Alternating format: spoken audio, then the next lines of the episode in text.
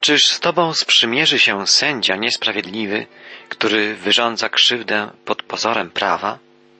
Nastają na sprawiedliwego i krew niewinną potępiają. Te prorocze słowa Psalmu 94 opisują to, co się wydarzyło w czasie procesu Jezusa. Niewinny Syn Boży i Syn Człowieczy został skazany na śmierć. Śledziliśmy przebieg tego procesu, analizując relację jego naocznego świadka, ucznia Jezusa, Jana. Zauważyliśmy, że Ewangelia spisana przez Jana najdokładniej relacjonuje przesłuchanie Jezusa przez Annasza i Kajfasza oraz dokończenie procesu według prawa rzymskiego przed Piłatem. Stwierdziliśmy, śledząc relację Jana, wiele nieprawidłowości w przebiegu tego procesu. Złamano wielokrotnie zarówno prawo mojżeszowe, jak i prawo rzymskie. Proces taki nie mógł według prawa mojżeszowego ani zaczynać się, ani kończyć nocą. Nie mógł też w tym samym dniu, w którym toczył się proces, zapaść wyrok. Wszystkie te przepisy prawa mojżeszowego zostały pogwałcone w trakcie procesu Jezusa. Proces ten toczył się nocą, a wyrok orzeczono natychmiast. Złamane zostało również prawo szczycącego się swymi sprawiedliwymi sądami Rzymu. Piłat, sądząc Jezusa według prawa rzymskiego, nie znalazł w nim żadnej winy, a jednak pod naciskiem Żydów wydał im Jezusa, godząc się na jego ukrzyżowanie. Tak więc niewinny Jezus, ubiczowany i pobity przez rzymskich żołnierzy, wyruszył, dźwigając krzyż na Golgotę.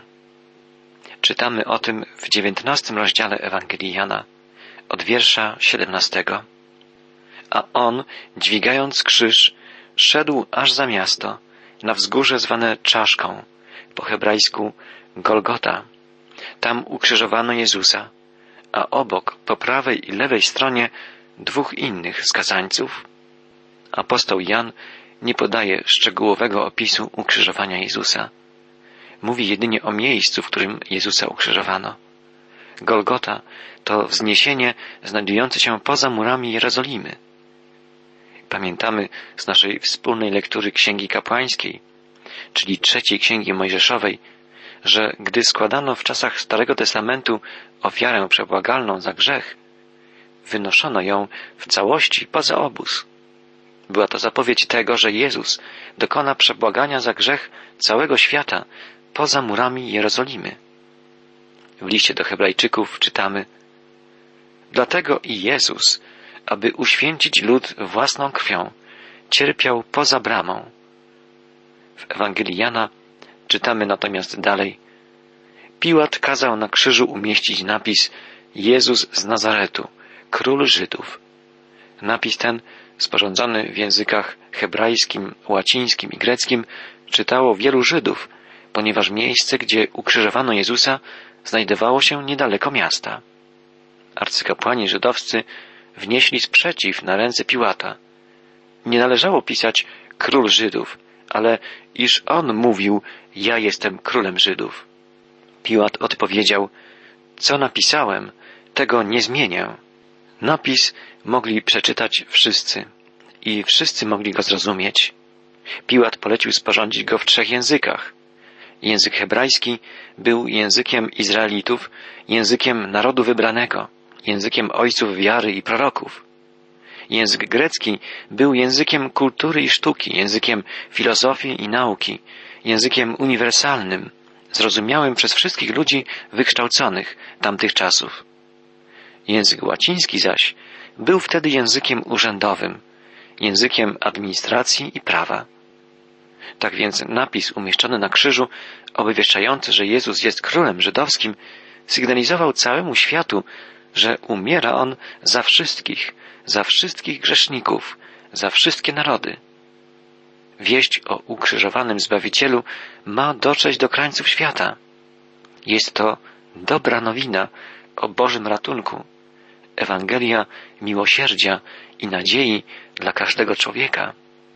Dalej w 23 i 24 wierszu 19 rozdziału Ewangelii Jana czytamy Po przybiciu Jezusa do krzyża żołnierze zabrali jego ubranie i podzielili między sobą na cztery części. Ponadto zabrali mu szatę, która nie była szyta, ale w całości tkana. Mówili przy tym, nie tnijmy jej, ale losujmy, kto ją dostanie. W ten sposób miała się spełnić zapowiedź pisma. Podzielili między siebie moje ubranie, a o szatę moją rzucili losy. Tak właśnie postąpili żołnierze. Czytaliśmy w pierwszym akapicie, gdy żołnierze ukrzyżowali Jezusa. Tak, Jezus zawisł na krzyżu. Mimo, że każdy z czterech ewangelistów podaje pewne szczegóły opisując mękę i konanie Pana Jezusa, nie mamy pełnego obrazu tej tragicznej chwili. Wiele rzeczy związanych z ukrzyżowaniem i śmiercią naszego Pana pozostaje zakrytych. Bóg Ojciec jak gdyby okrył swego Syna zasłoną ciemności, która zapadła w czasie ostatnich godzin Jego konania. Nie jesteśmy w stanie pojąć tego, co działo się wtedy na Golgocie. Jedynie Bóg Ojciec, Jego Syn, Jezus Chrystus i Duch Święty, Duch Prawdy, znają całą prawdę o tym, co się tam wydarzyło. Nastąpiło tam zgładzenie grzechów całego świata, również mojego i Twojego grzechu. Nie jesteśmy w stanie tego do końca zrozumieć.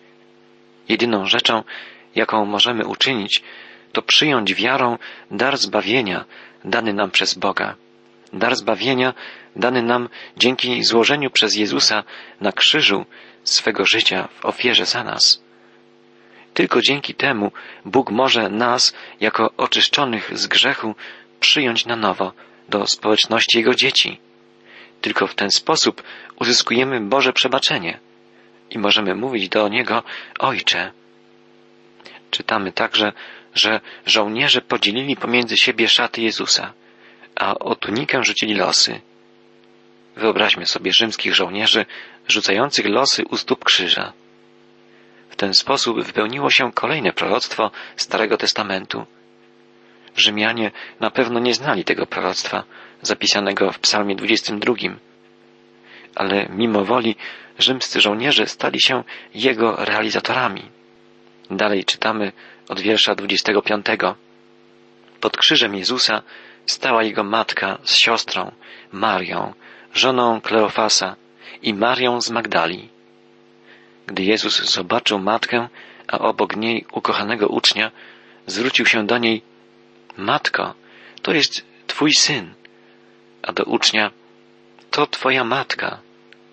Od tej chwili wziął ją ten uczeń do siebie. Jezus zwraca się do swej matki, mówiąc niewiasto. Podobnie jak było to na początku jego misji w trakcie przyjęcia weselnego w Kanie. Teraz nadeszła już jego godzina. Wkrótce umrze, a potem powstanie z martwych. Objawi się chwała Chrystusa. Jezus nawet w takiej chwili troszczy się o innych. Wskazuje swej matce jedynego ucznia stojącego pod krzyżem, Jana, i mówi, że teraz on będzie jej synem. Jezus odchodzi i wie, jak boleśnie jego śmierć i pogrzeb przeżyje jego matka. Nie chce, żeby czuła się samotna. Zwraca się do swego ukochanego ucznia Jana i mówi: Oto matka twoja. Jan opiekował się odtąd Marią jak własną matką. Wiemy, że Maria była później wraz z uczniami w czasie stąpienia na ziemię Ducha Świętego. Tak jak oni, dzięki działaniu Ducha Świętego, Maria zrozumie całe dzieło Jezusa, uwierzy w Niego jako swego Zbawiciela i zmartwychwstałego Pana. Po tych słowach czytamy dalej, Jezus, świadom, że całe Jego dzieło dobiegło już końca i że powinna się spełnić zapowiedź Pisma, rzekł, pragnę. Stało tam naczynie napełnione octem, Zatknięto więc gąbkę nasyconą octem na trzcinę hizopu i podano do ust. Gdy Jezus skosztował octu, westchnął Wykonało się. Opuścił głowę i wydał ostatnie tchnienie. Jan stał pod krzyżem i widział agonię Jezusa. Jezus był wyczerpany całonocnymi przesłuchaniami, biczowaniem, biciem po twarzy zmarł, skłoniwszy głowę. powiedział przedtem w pełni świadomie, wykonało się. Chrystus umarł, biorąc na siebie grzech całej ludzkości. Dokonało się dzieło odkupienia. Gdy Jezus umierał na krzyżu, wypełniło się dwadzieścia osiem proroctw Starego Testamentu. Kilka fragmentów starotestamentowych w całości obrazowało śmierć Mesjasza na krzyżu. Psalm 22, cały 22 rozdział Księgi Genezis, 16 rozdział Księgi Kapłańskiej, czyli trzeciej Księgi Mojżeszowej, opisują w jakiś sposób i w jakich okolicznościach będzie umierał Chrystus. Słowo pragnę zapisane było w psalmie 69. A w psalmie 22, jednym z najbardziej wstrząsających psalmów, czytamy Rozlałem się jak woda i rozłączyły się wszystkie kości moje. Serce moje stało się jak wosk, roztopiło się we wnętrzu moim. Siła moja wyschła jak skorupa, a język mój przylgnął do podniebienia mego i położyłeś mnie w prochu śmierci. Osaczyła mnie gromada złośników, przebodli ręce i nogi moje. Mogę policzyć wszystkie kości moje. Oni przyglądają się, sycą się mym widokiem. Między siebie dzielą szaty moje i o suknię moją los rzucają. Ty zaś, Panie, nie oddalaj się. Mocy moja, pośpiesz mi z pomocą. Żeby odtworzyć cały przebieg agonii Jezusa, trzeba zebrać w jeden obraz relacje wszystkich czterech ewangelistów. Jan skoncentrował się na samym momencie śmierci Jezusa i zapisał jego słowa wypowiedziane tuż przed skonaniem. Wykonało się. Drogi przyjacielu, to co najważniejsze dla nas, co powinniśmy zapamiętać z wydarzeń Golgoty, to prawda, że tam dokonało się moje i Twoje odkupienie. Jezus zmarł na krzyżu zamiast Ciebie i mnie. Wykonało się. Dalej czytamy, ponieważ było to w przeddzień święta Paschy, prosili Żydzi Piłata, by nakazał dobić skazańców przez połamanie kości i pogrzebać. Obawiali się bowiem, aby ciała ich nie pozostały na krzyżach w czasie sabatu, bo ten sabat był wielkim świętem. Przyszli więc żołnierze i dobili obu skazańców, którzy byli ukrzyżowani z Jezusem. Ale gdy zbliżyli się do Jezusa, nie łamali mu kości, ponieważ zobaczyli, że już nie żyje. Mimo to jeden z żołnierzy przebił włócznią jego bok i wkrótce wypłynęła krew i woda. Ten, który był naocznym świadkiem, potwierdza, że tak się stało, a jego świadectwo jest prawdziwe. On wie, że mówi prawdę, abyście i wy uwierzyli. Działo się to dlatego, aby spełniła się zapowiedź pisma. Kości jego łamać nie będziecie. Inna zaś księga pisma mówi, zobaczą, kogo przebodli. Śmierć na krzyżu to śmierć przez uduszenie. Gdy konający nie ma już sił, żeby podpierać się nogami, cały ciężar jego ciała spoczywa na rozkrzyżowanych szeroko ramionach, a to utrudnia, a w końcu uniemożliwia oddychanie. Na Gorgocie postanowiono złamać skazańcom golenie, żeby przyspieszyć ich zgon, dlatego że zbliżał się szabat i nie chciano pozostawić ich ciał na krzyżach, tak blisko murów Jerozolimy. Ponieważ Jezus już umarł, nie połamano mu goleni, ale niejako dla upewnienia się, że nie żyje, przebito mu bok. Rzymscy żołnierze wykonywali wyroki ukrzyżowania wielokrotnie. Stwierdzili śmierć Jezusa ponad wszelką wątpliwość. Jan pisze też o sobie samym, że widział na własne oczy, jak z przebitego boku Jezusa wypłynęła krew i woda. Jan jest więc także naocznym świadkiem śmierci Jezusa. Nie możemy dać wiary hipotezom stawianym przez niektórych ludzi, że Jezus tylko zemdlał i że potem po prostu wyszedł z grobu o własnych siłach. Jan, który później stanął w pustym grobie Jezusa, był oszołomiony i tylko dzięki głębokiemu zaufaniu do Pana, dzięki wierze, dzięki miłości, jaką darzył Pana, uwierzył do końca w Jego zmartwychwstanie, jeszcze zanim Jezus ukazał się swym uczniom. Pierwsze proroctwo, o którym Jan tutaj wspomina, to słowa Psalmu 34. Kość jego nie będzie złamana.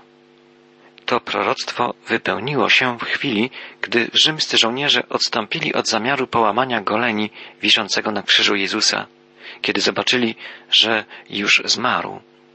Drugie proroctwo będą patrzeć na tego, kogo przebodli. Pochodzi z księgi proroctw Zachariasza i ostatecznie wypełni się w czasie powtórnego przyjścia Chrystusa na ziemię. Wtedy wszyscy ludzie zobaczą tego, którego Bóg przebito na Golgocie. Mówimy dziś o faktach, o wielkich historycznych faktach, które są prawdami Ewangelii. Czym jest Ewangelia? Apostoł Paweł daje nam jej definicję, jak czytamy w pierwszym liście do Koryntian.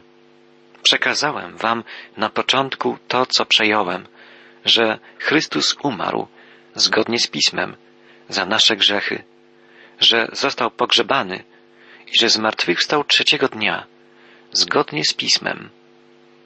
To są główne, najważniejsze prawdy Ewangelii. Jezus umarł, umarł za nasze grzechy, wypełnił wszystkie zapowiadające to proroctwa. Został pogrzebany i trzeciego dnia powstał z martwych.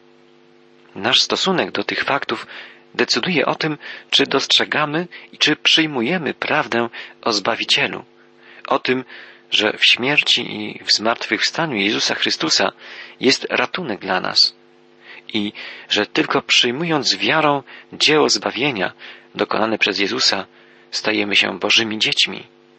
Jaki jest nasz stosunek do Jezusa? Czy rozpoznajemy w nim naszego Zbawiciela? Czy wierzymy w to, że zmarł On na krzyżu z naszego powodu? To najważniejsze pytania, które musi postawić sobie każdy człowiek, każdy z nas. I każdy z nas musi na nie szczerze odpowiedzieć. Chodzi tu przecież o nasze zbawienie, o to, czy ja i ty będziemy w wieczności przebywać u boku Jezusa. A teraz wsłuchajmy się w dalszą opowieść Ewangelii. Przeczytajmy opis pogrzebu Jezusa. Ujrzymy tu dwóch ludzi, którzy zrozumieli, że Jezus zmarł na krzyżu z powodu ich grzechu. W końcowej części 19 rozdziału Ewangelii Jana od wiersza 38 czytamy Józef z Arymatei należał do uczniów Jezusa potajemnie, z obawy przed Żydami. Poszedł on do Piłata i prosił, by mógł zabrać ciało Jezusa. Piłat zezwolił na to. Przyszedł więc i zabrał jego ciało. Przyszedł też Nikodem, który swojego czasu w nocy odwiedził Jezusa. Przyniósł około trzydziestu kilogramów balsamu z miry i aloesu. Józef i Nikodem uwierzyli w Chrystusa. Obaj są ludźmi zajmującymi wysokie stanowiska w hierarchii społecznej swego narodu. Byli już ukrytymi uczniami Jezusa wcześniej. Teraz, gdy apostołowie zostali rozproszeni, oni otwarcie poproszą o ciało Jezusa i zajmą się jego pogrzebem. Zgodnie z żydowskim obyczajem, Józef i Nikodem obwiązali ciało Jezusa płótnami razem z wonnościami. Użyli, jak czytamy w Ewangelii, około stu funtów, czyli około 33 kg mieszaniny miry i aloesu. Zazwyczaj waga wonności wynosiła około połowy wagi balsamowanego ciała. Stąd możemy wnioskować, że Jezus ważył około 66 kg. Ciało zmarłego balsamowano, poczynając od palców, dłoni, całych rąk, tak aż całe ciało zabezpieczone było przed działaniem powietrza i wody. Potem zawijano ciało szczelnie w płótna. Jan podaje tak szczegółowy opis pogrzebu Jezusa, bo jest to dla niego bardzo istotne. Gdy potem zobaczył nasączone wonnościami płótna w pustym grobie Jezusa, zrozumiał i uwierzył w to, że Jezus cieleśnie powstał z martwych. Czy Ty wierzysz w to, drogi przyjacielu?